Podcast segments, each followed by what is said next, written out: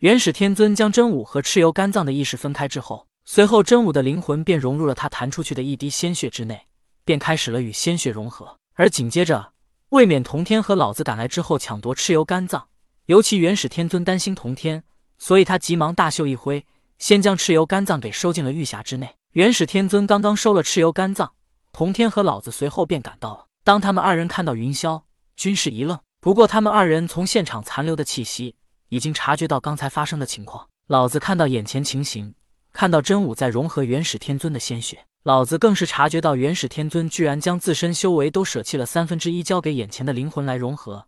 他转头望着脸色有些许苍白的元始天尊，笑道：“师弟，这次可真是大出血了呀。”顿了顿，老子又问道。师弟这么舍得，此子与你关系，想必绝不简单。可以说，这番地府之行，元始天尊的目的全都达成了。唯一美中不足的，便是真武的灵魂与蚩尤肝脏的意识融合了。真武虽然还是真武，但又不全是真武。不过，这也并没有什么妨碍。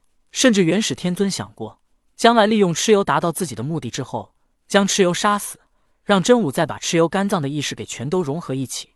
他还是他，到那个时候，真武利用蚩尤之身。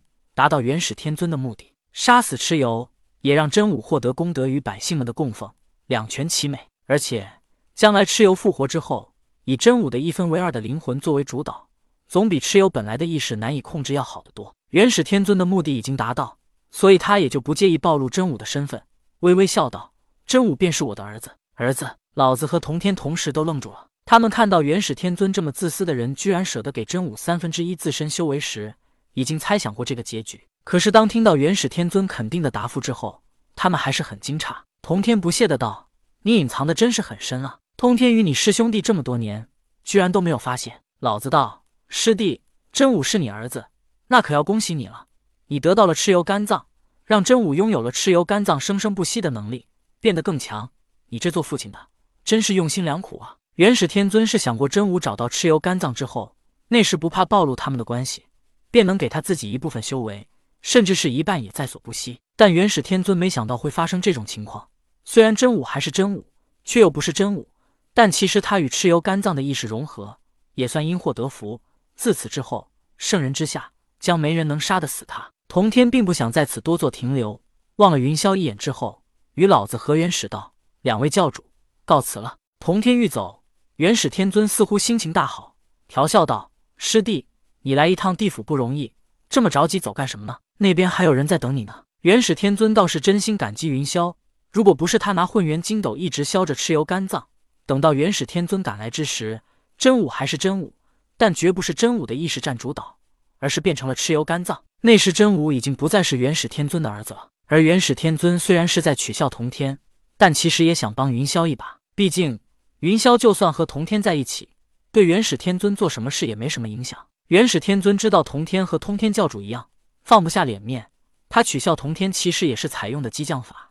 知道这个师弟叛逆，就逼他一下，让云霄他们之间能光明正大的确定关系。老子同时也望向了云霄，他的眼神有些恍惚，他似乎想起了他曾经的过去。当年他为了修道，为了成圣，为了让自己心无挂碍，断绝了人间尘缘，他主动抛弃了玄斗大法师，也即是如今太白金星的母亲。此时他看到云霄和童天。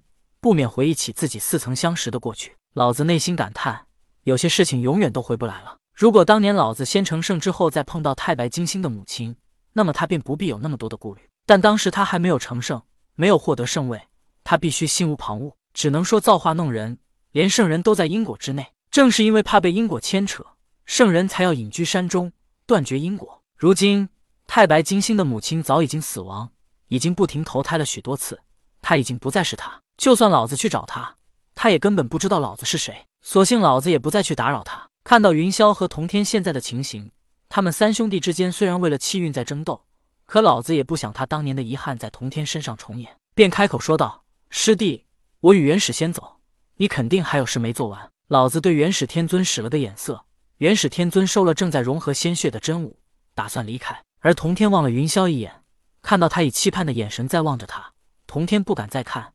他觉得自己内心某个柔软的东西被激发了出来，但童天知道，如今还并不是谈儿女私情的时候，因为他还不能。